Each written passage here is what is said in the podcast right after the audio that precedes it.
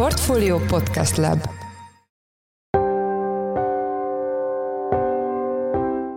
Mindenkit üdvözlünk, ez a Portfolio Checklist május 18-án csütörtökön. A mai műsor első részében a lakossági megtakarításoknál megfigyelt első negyedéves változásokról lesz szó. Már a tavalyi második fél évben azt láthattuk, hogy a befektetési alapok felé mozdultak el a megtakarítók, az idei első negyedévben pedig úgymond feltámadtak az állampapírok. A témáról Palko Istvánt a Portfolio vezető pénzügyi elemzőjét kérdezzük. Ezt követően az OTP bank kötvény kibocsátásával foglalkozunk. A pénzintézet ugyanis 500 millió dollár értékben von be forrást a működésébe. A kereslet a portfólió információ szerint szerényebb, mint az utolsó ilyen alkalomkor februárban. A forrás bevonás ára viszont a bank szempontjából kedvezőbben alakul. Ezzel kapcsolatban Nagy Viktor lapunk részvény rovatának vezető elemzője lesz a vendégünk. Én Forrás Dávid vagyok, a Portfolio Podcast Lab szerkesztője, ez pedig a checklist május 18-án. Bár látszik, hogy beindult a hozamvadászat a lakossági megtakarításoknál, ez sem védte meg a háztartásokat attól, hogy az infláció belemarjon a pénzük reál értékébe. A témával kapcsolatban itt van velünk Palkó István, a portfólió pénzügy rovatának vezető elemzője. Szia, üdvözöllek a műsorban. Szia, Dávid, köszöntöm a hallgatóinkat. Kezdjük ott, hogyha először a nagy képet nézzük, akkor mi mondható el a lakossági megtakarítások első negyedéves dinamikájáról? Talán jobban alakultak a megtakarítások, mint ahogy sokan várták, hiszen egyértelmű volt a nominális növekedés. A bruttó pénzügyi eszköz a háztartásoknak 86 ezer milliárd forint fölé emelkedett. Ebben egyébként nem csak a megtakarítások vannak benne, hanem például céges részesedések is, amelyeket valamilyen számítással figyelembe vesz a Nemzeti Bank az előzetes pénzügyi számlák statisztikájában. Ha viszont csak a szűkebb értelembe vett megtakarításokat nézzük, akkor ezek nagyjából 46 ezer milliárd forintra rúgnak, és ezeket vizsgáltuk meg részletesebben. Ugye, ahogy említettem, a növekedés nominálisan még megvolt, tehát nagyobb volt a megtakarításoknak a nominális értéke, mint 2022 végén, és pláne nagyobb volt, mint egy évvel korábban. Az első negyedéves növekedés ez konkrétan 2,1% volt az általunk megtakarításoknak tekintett pénzügyi eszközökön belül. Ugyanakkor, hogyha az inflációval már korrigálunk, akkor hát sajnos negatív kép bontakozik ki. 2022-ben például már majdnem 15%-kal csökkent a megtakarítások reálértéke, ez folytatódott az idei első negyedévben is, 1,8%-kal apat. Tehát hiába érezhettük úgy, hogy több van a pénztárcánkban, még persze most már ezek nagy része nem pénztárcában van, ahhoz képest az értéke a megtakarításoknak az most az infláció miatt ténylegesen viszont visszaesett. És akkor azt viszont kijelenthetjük, hogy valamennyire lassul ez a lemorsolódás? Hát még azt nem mondanám, talán kompenzál valamelyest ugye az, hogy változott a háztartásoknak a megtakarítással kapcsolatos attitűdje, így nagy makrószinten, ez ugye nem mondható el minden egyes háztartásról, de makrószinten látható egy elmozdulás, egyértelműen növekedett a kockázatvállalás annak érdekében, hogy az inflációs hatásból valamit tudjon kompenzálni a lakosság, így már a tavalyi második fél évben azt láthattuk, hogy a befektetési alapok felé mozdultak el a megtakarítók, az idei első negyedévben pedig úgymond feltámadtak az állampapírok. Az AKK a tavalyi év hát során eléggé későn kapcsolt, és nagyon alacsony az inflációs környezethez képest nagyon alacsony kamattal kínálta jó darabig az állampapírokat. Ez megváltozott szeptember végén, és az idei évben pedig tovább változott, hiszen januártól már 16%-os kamattal lehet hozzájutni például az infláció követő PMAP állampapírhoz, és ennek azért óriási nagy hatása volt. Most már például az idei első negyedévben több pénz áramlott állampapírba, mint befektetési alapba, és ez így összességében talán valóban lassítja az inflációs hatás, inflációnak a negatív hatását a, a megtakarításokra, hiszen a befektetési alapok és az állampapírok egyöntetűen alakultak jól, olyan megtakarítások rovására, mint a készpénz vagy a folyószámla betét, ami egyáltalán nem véd meg minket az inflációval szemben. Tehát akkor, hogyha jól értem, akkor tavaly volt egy ilyen nagy kockázatkeresés azért, hogy hol lehet normális hozamokat elérni, idén pedig, mivel az állampapírpiac felzárkózott valamennyire az inflációs környezethez, ezért ott ugye kevésbé kell kockáztatnunk a pénzünket. Igen, egy, egy nagy előnye az állampapíroknak, hogy úgy lehet velük, hát hogyha nem is az aktuális infláció elérő, de azt nagyjából mondjuk háromnegyed részben fedező kamatozást elérni, hogy nem vállalunk több kockázatot, mint ahogyan egyébként ezt a befektetési alapok nagy részével tesszük. Utolsó kérdésem, hogyha egy snapshot-szerűen nézzük a háztartási megtakarításokat, akkor mi most a megoszlásuk? Ugye nagyon érdekes, hogy a, az állampapírok egykor, egészen pontosan a koronavírus válság előtt közvetlenül a teljes megtakarítási állománynak az egynegyedét tették ki. Ez azonban az utóbbi években valamelyest csökkent, és most kicsit kevesebb az akkori pontosan 25% nál most 23,8 százalék, viszont jelentősen megnőtt a befektetési jegyeknek a, az aránya, ez 16 százalék jelenleg, és a kettő között van a második helyen a 22 százalékos arányával a folyószámla betét.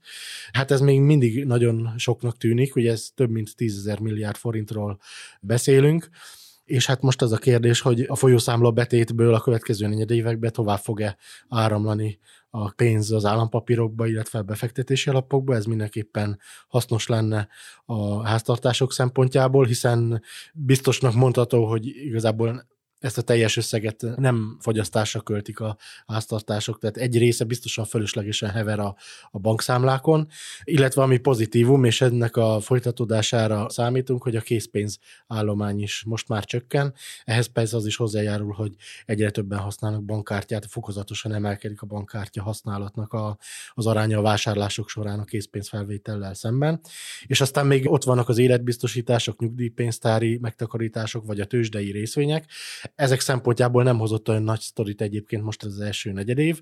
A legnagyobb kérdés most az lesz, hogy az állampapírok, a folyószámlák és a befektetési alapok öldöklő versenyéből ki fog kikerülni győztesen az idei évben. Az első negyedév alapján minden esetre most az állampapír áll nyerésre. Jó, tehát arra továbbra se számítsunk, hogyha csak simán ott tartjuk a folyószámlánkat a pénzünket, és lekötjük betétnek, akkor olyan sok pénzt kapnánk érte. Hát igen, hogyha van katasztrófa a megtakarítások piacán, akkor ez, a, ez az igazi katasztrófa, hogy sem a bankbetét, különösen nem ugye a lekötetlen bankbetét, sem pedig a kénzpénz nem tud megvédeni minket semmilyen arányban az infláció rémétől. Nagyon szépen köszönjük az elemzésre, de hát az elmúlt percekben Palkó István a portfólió pénzügy rovatának vezető elemzője volt a checklist vendége. Köszönjük szépen, hogy a rendelkezésünkre álltál. És köszönöm a figyelmet, sziasztok! Kötvényt bocsát ki az OTP bank, ráadásul idén már másodszor, és vélhetően nem is utoljára idén a részletekkel kapcsolatban. Itt van velünk telefonon Nagy Viktor, a portfólió részvény rovatának vezető elemzője. Szia Viktor, üdvözöllek a műsorban. Szia Dávid, üdvözlöm a hallgatókat. Kezdjük ott, hogy mekkora összegben, és miért bocsát most ki kötvényt az OTP? A mostani kibocsátás az 500 millió dollár volt, de hogy egy kicsit perspektívába helyezzük az eseményeket. Tavaly három alkalommal bocsátott ki kötvényeket az OTP, egy 400 millió eurós, egy 60 millió dolláros, illetve egy 650 millió eurós kibocsátás is volt, és ezt követte idén februárban egy 650 millió dolláros kötvénykibocsátás, és erre jött ez a mostani 500, tehát gyakorlatilag már egy kötvénykibocsátási sorozatról beszélhetünk. Tehát a mostani kibocsátás az forintban, ha nézzük, a 173 milliárd forintnak felel meg, tehát ez egy relatíve nagy kötvénykibocsátás, hogy miért? Ugye az OTP az elmúlt hónapokban több akvizíciót is végrehajtott, vett egy bankot Albániában, egy másik a Szlovéniában, illetve Üzbegisztánban, és ugye a háromból az egyik, a szlovén, az minden idők legnagyobb bankvásárlása volt az OTP-nél, tehát mondhatnánk, hogy kell pénz a bankvásárlásokra, ezeknek a tranzakcióknak a finanszírozásához, de hát azért itt felmerülhetne az is, hogy, hogy az OTP akár a megtermelt profitjából is vehetne bankokat, hiszen csak tavaly 350 milliárd forint volt az adózott eredménye, idén pedig akár 500 milliárd forint fölötti eredménye is lehet. Tehát ez igaz, de az idegen és a saját forrásoknak a kibalanszírozására is szolgál a kötvényeken keresztül történő forrásbevonás. Tehát ez nagyon fontos. Ráadásul, és ez megint csak nagyon fontos tényező, van egy MREL nevű szabályozás, a szavató pótoló tőkére és a leírható vagy átalakítható kötelezettségekre vonatkozó minimum követelményeknek is meg kell felelniük a pénzintézeteknek, vagyis az azt jelenti, hogy a bankoknak megszabott mennyiségű tőkellemet is átváltható vagy leírható kötvényt kell tartaniuk. Tehát a bankok most azt csinálják, hogy a működésük során felhalmozott tőkéjük mellett kötvényeket is bocsátanak ki, és ezzel tesznek eleget a, a szabályozói követelményeknek. Emiatt is láthatunk tömeges kötvénykibocsátást az európai és a régiós bankoknál, és hát az OTP-n is nagyon fontos szerepet játszik ez az új szabályozás a kibocsátásokban. Kik voltak ilyenkor a vásárlók, tehát hogy magánszemélyek vagy intézményi befektetők, illetve mit tudunk a keresletről? Ezek intézményi befektetők, tehát ez úgy működik, hogy egy bookbuilding, vagyis könyvépítési folyamat zajlik, amiben a befektetők elkezdik bevinni az ajánlataikat. Jellemzően ezek a befektetők amerikai befektetők, amelyeknek vannak európai irodáik is például Londonban, de vannak olyanok is, akik ázsiai befektetők, de a részt vett a jegyzésben az EBRD is. Tehát nagyon széles a paletta, de alapvetően tehát itt intézményi befektetőkről van szó, és elsősorban amerikaiakról. Egyébként úgy tudjuk, hogy azért a mostani túljegyzés az nem volt akkora, mint a legutóbbi a februári,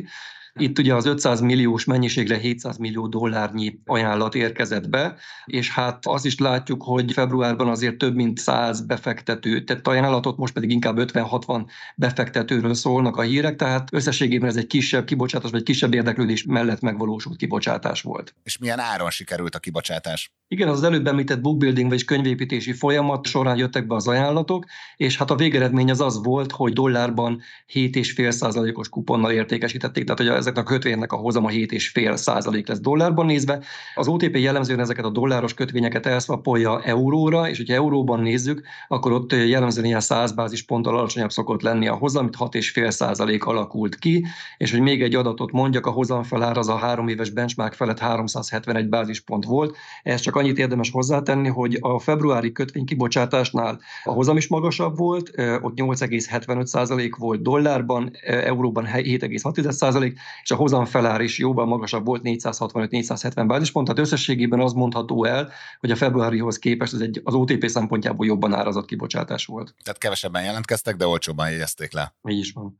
És hatást gyakorolhat-e egy ilyen kibocsátásra, vagy akár erre a kibocsátásra, hogy ugye Ukrajna háborút szponzoráról listára tette az OTP-t, ugye egyebek mellett emiatt Magyarország egy teljes szankciós csomagot is megakasztott a külügyminiszter tegnapi bejelentése alapján. Hát, Dávid, ez egy nagyon jó kérdés, és ezzel kapcsolatban azért inkább csak spekulálni tudunk. Én azt gondolom, hogy abban, hogy kisebb volt az érdeklődés az OTP kötvényei iránt, mint az előző, mondjuk a februári jegyzés során, azért abban leginkább az játszott szerepet, hogy óriási a kínálat most. Tehát azt kell látni, hogy az előbb említett követelményeknek való megfelelés is abba az irányba hajtja a bankokat, hogy egymás után bocsássanak ki kötvényeket.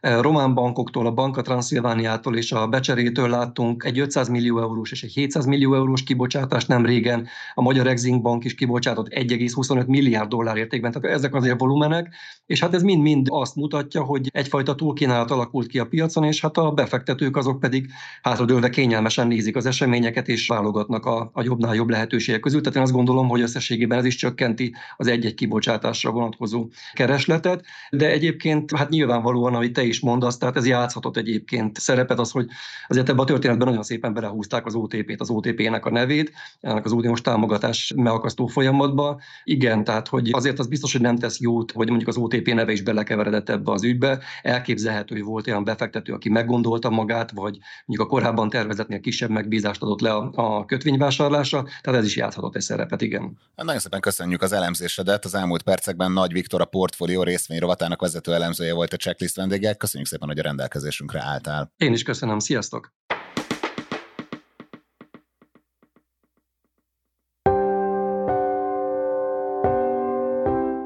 Ez volt már a Checklist, a Portfolio munkanapokon megjelenő podcastje. Ha tetszett az adás, iratkozz fel a Checklist podcast csatornájára bárhol, ahol podcasteket hallgatsz a neten. A mai adás elkészítésében részt vett Bánhidi Bálint, a szerkesztő pedig én, Forrás Dávid voltam. Új adással holnap, azaz pénteken jelentkezünk, addig is minden jót kívánunk, sziasztok!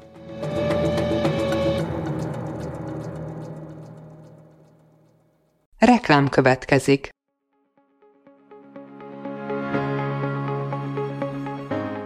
Raúl Müller Lajos vagyok, az Agrárszektor főszerkesztője. Májusban két tematikus konferenciát is rendezünk Kecskeméten az agrofood szektor szereplőinek. A május 22-én tartandó Portfolio Agrofood 2024 konferencia az élelmiszeripari vállalkozások, beszállítóik, a szolgáltató cégek és a kereskedők számára nyújt egyedi betekintést az aktuális trendekbe. A május 23-án megrendezendő Agrofuture konferencia pedig egyedülálló módon tematikus formában foglalja össze a hazai agrárgazdaság fenntarthatósági követelményeit és innovációs lehetőségeit. Jöjjön elő is, részletek és jegyek a portfolio.hu per rendezvények oldalon.